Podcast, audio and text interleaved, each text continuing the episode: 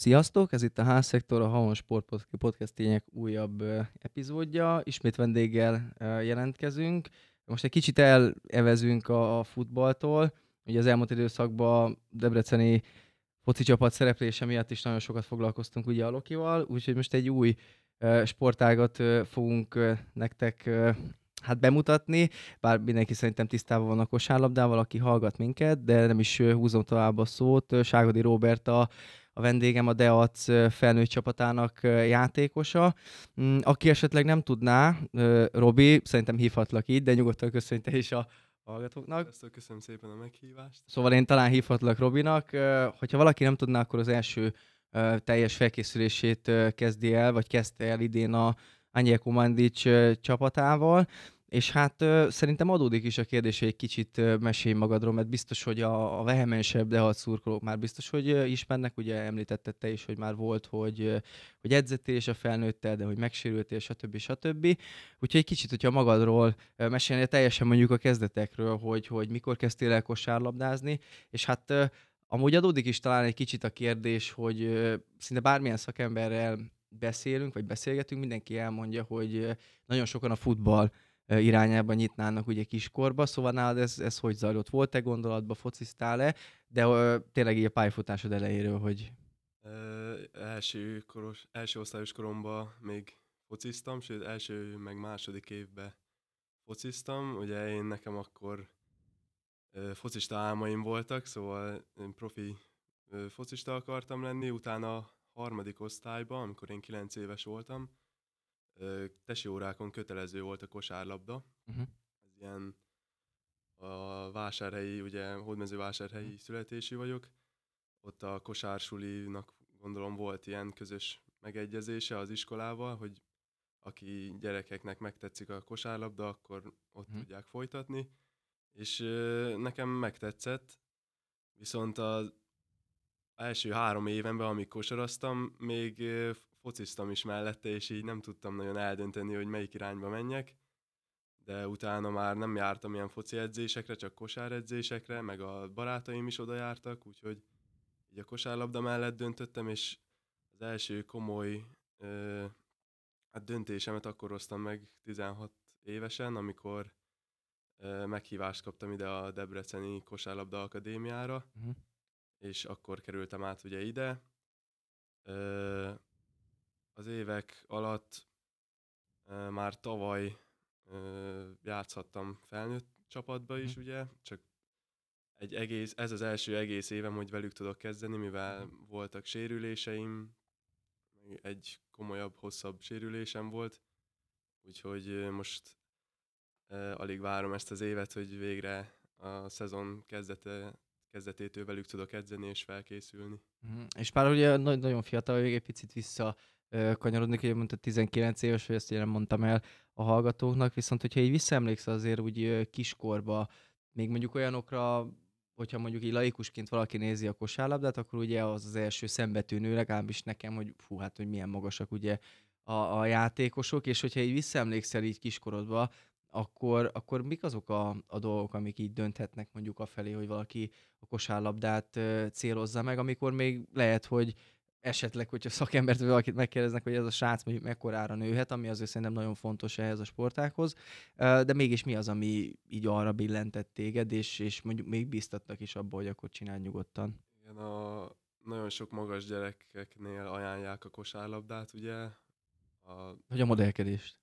vagy azt, hogy a nem túl mobilisak, akkor akár modellkedni is lehet.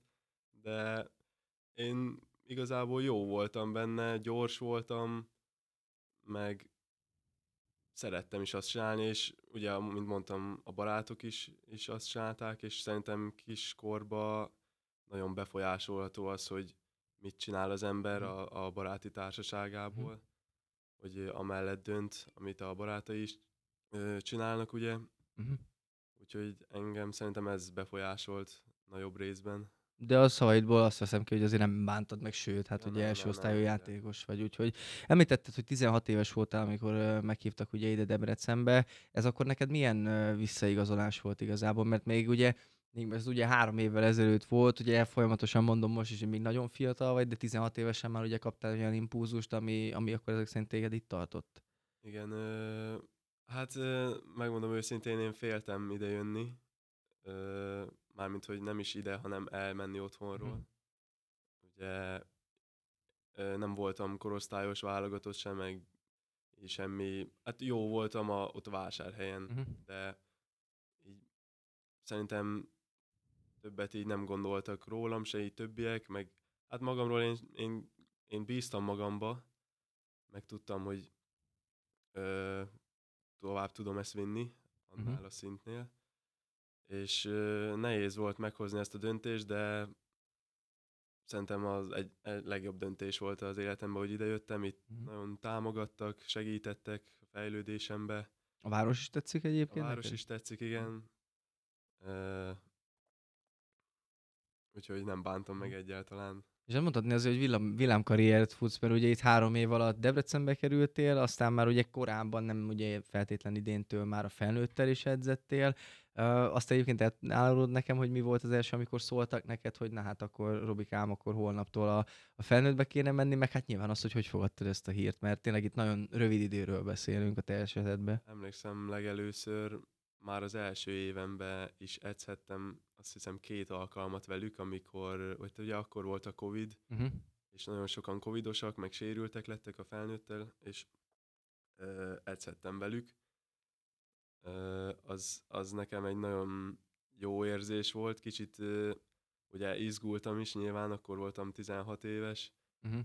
Ö, de az a két edzés az most annyira nem nagy dolognak számít, de mégis ö, az én életemben nagy lehetőség volt, és utána, amikor az már következő szezonban, amikor 17 éves voltam, akkor fél évkor körülbelül ö, átkerültem ugye hozzájuk, és Mhm. ott edzhettem velük ö, a második fél évben. Uh-huh.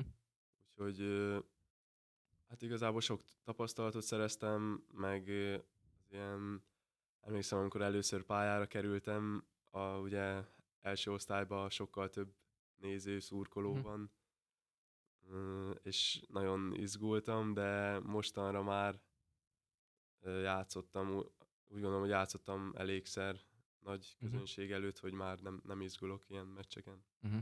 És hát nem akarom ugye összehasonlítani az akkori öltözőt a mostanival, meg ugye már más edző is volt akkor, stb. stb. De azért mégis valamit arról az öltözőről, tehát hogy hogy fogadtak téged akkor a rutinosabb játékosok. Nyilván nem kell kiemelni, nem azt várom, hogy emelj ki, esetleg, hogy valaki szárnya alá vett, vagy bármi, és hát ugye ezt azért kérdezem így, mert ugye akkor volt-e ilyen, vagy hogy fogadtak téged, és ugye most, hogy egy egész felkészülést megcsináltál, most milyen ez a jelenlegi öltöző? Ö, hát emlékszem, ugye nagyon fiatal voltam, és hál' Istennek mindenki segített. Mindenki a maximumot akarta kihozni belőlem, tehát nem voltak ilyen piszkálások, vagy bármi, hogy ugye a fiatalokkal szembe. Nem csak én voltam fiatal, Uh-huh. Ö, meg hát ugye mi fiatalok is segítettük egymást, nyilván az ilyen megvoltak a feladataink, Uh-huh. vizeket behozni, törölközőket, stb., de úgy gondolom, hogy ez mindenhol így működik, hogy a, ez ugye a fiatalok dolga, de a kosárlabda részben is, meg a mentálisan is nagyon sokat segítettek. Mhm.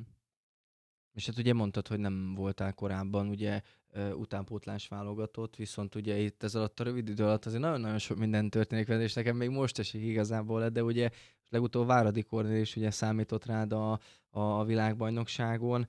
Hát nem is feltétlenül azt kérdezném tőled, hogy az milyen visszaigazolás volt neked, mert nyilvánvalóan jó, de milyen volt az az egész, a, az egésznek, mit tudom én, a felkészülése, ott lenni a srácokkal, meg hát tényleg felhúzni mondjuk a, válogatott mezt, még hogyha csak korosztályos szinten, idézőjelben csak azért akkor is hallgatni a himnus, stb. stb. Milyen élmény volt ez neked?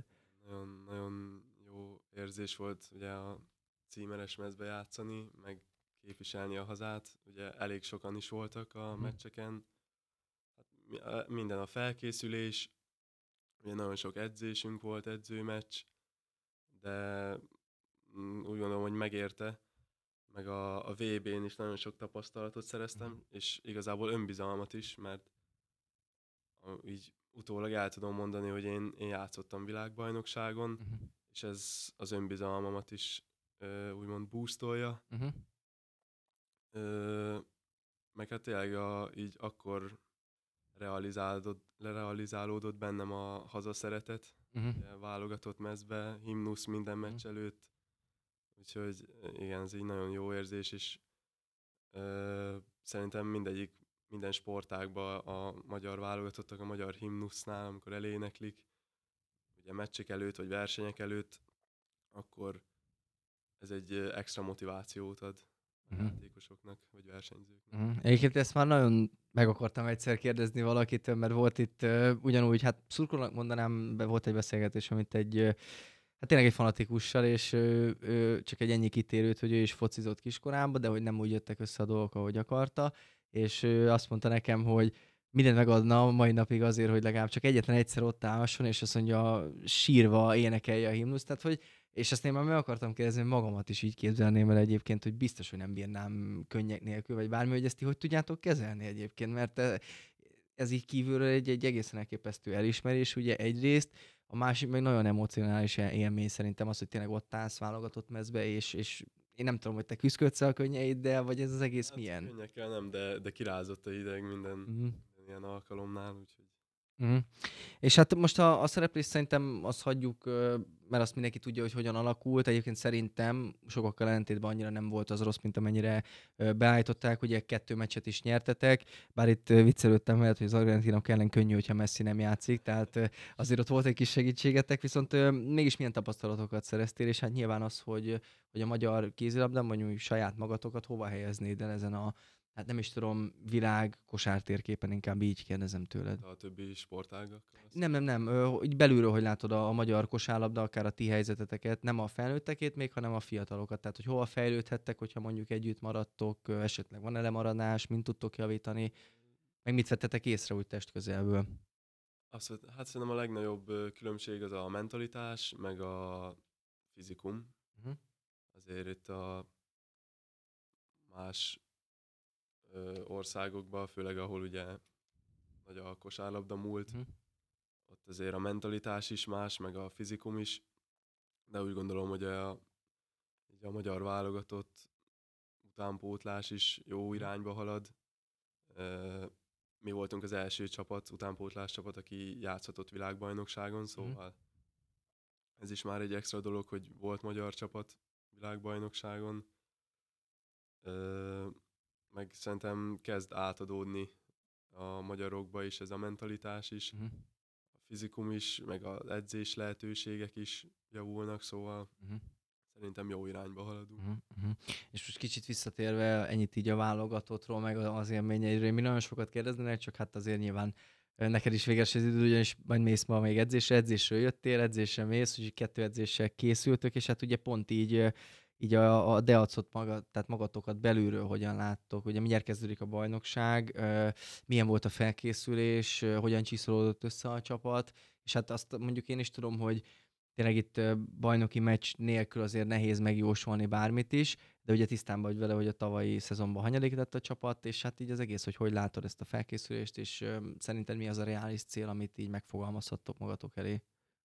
Szerintem a tavalyi szezonhoz képest jobbak tudunk lenni. Ö, ugye ez volt is egy ilyen mm, beszédünk így a játékosokkal, meg az edzőkkel, hogy ugye jó játékosok is vannak itt, meg jó emberek is. Szóval mindenki tudja a dolgát, a célt, és igazából saját magunkon fog múlni az egész. Ö, így a felkészülések alapján voltak ö, rossz meccseink is, voltak jók is, de úgy gondolom, hogy amikor tényleg nem az volt, hogy egymás után kellett játszani meccseket, tehát nem voltunk úgy fáradtak fejben is, meg fizikálisan is, mm, meg ugye nem volt, nem voltak sérülések az útba, vagy betegségek akár, akkor jól tudtunk játszani és tudtunk nyerni akár magyar csapatok, akár Mhm. külföldi csapatok ellen is. Mm, úgyhogy úgy gondolom, hogy azért ö, hát most ilyen konkrét célunk nincsen, Uh-huh. mert nyilván nem az a célunk, hogy egyből, hogy bajnokok legyünk, hanem az, hogy a következő meccset megnyerjük, hogy mindig Mhm. egy meccsre fókuszálunk, és mindig magunkra.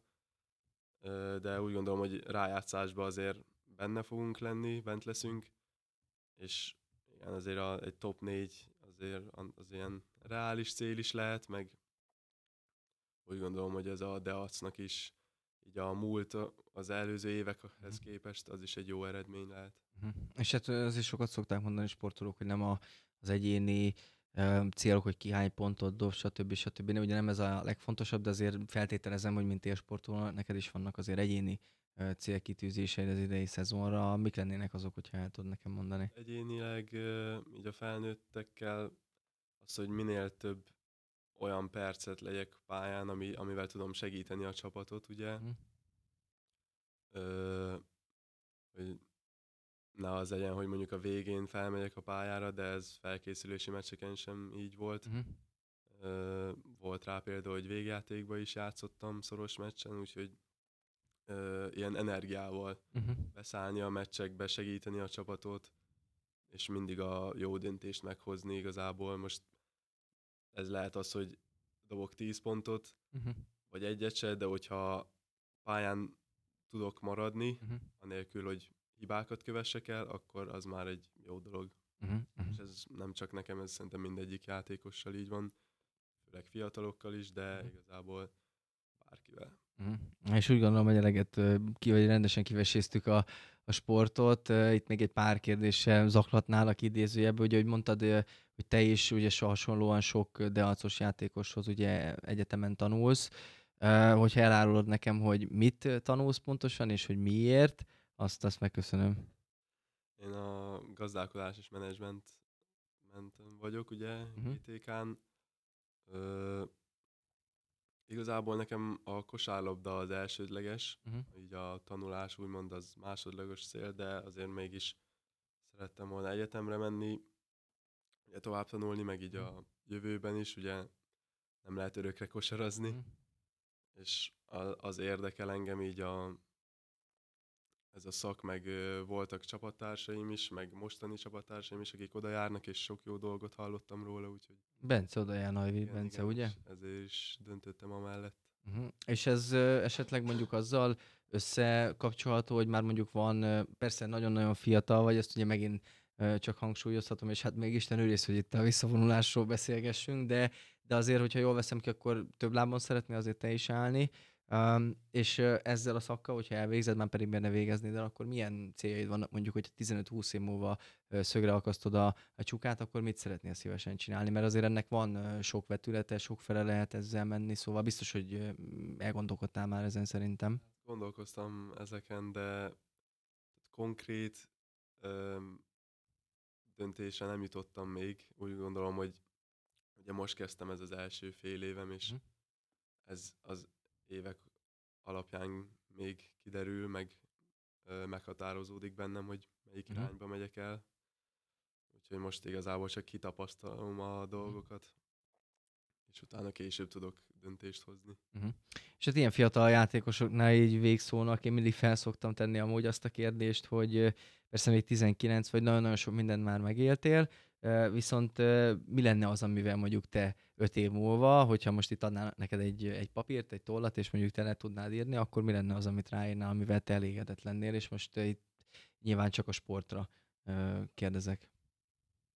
Mm, Nyilván ugye A-csoportos meghatározó játékosnak lenni, de egy kicsit ilyen nagyobb célom az pedig a felnőtt válogatott lenne.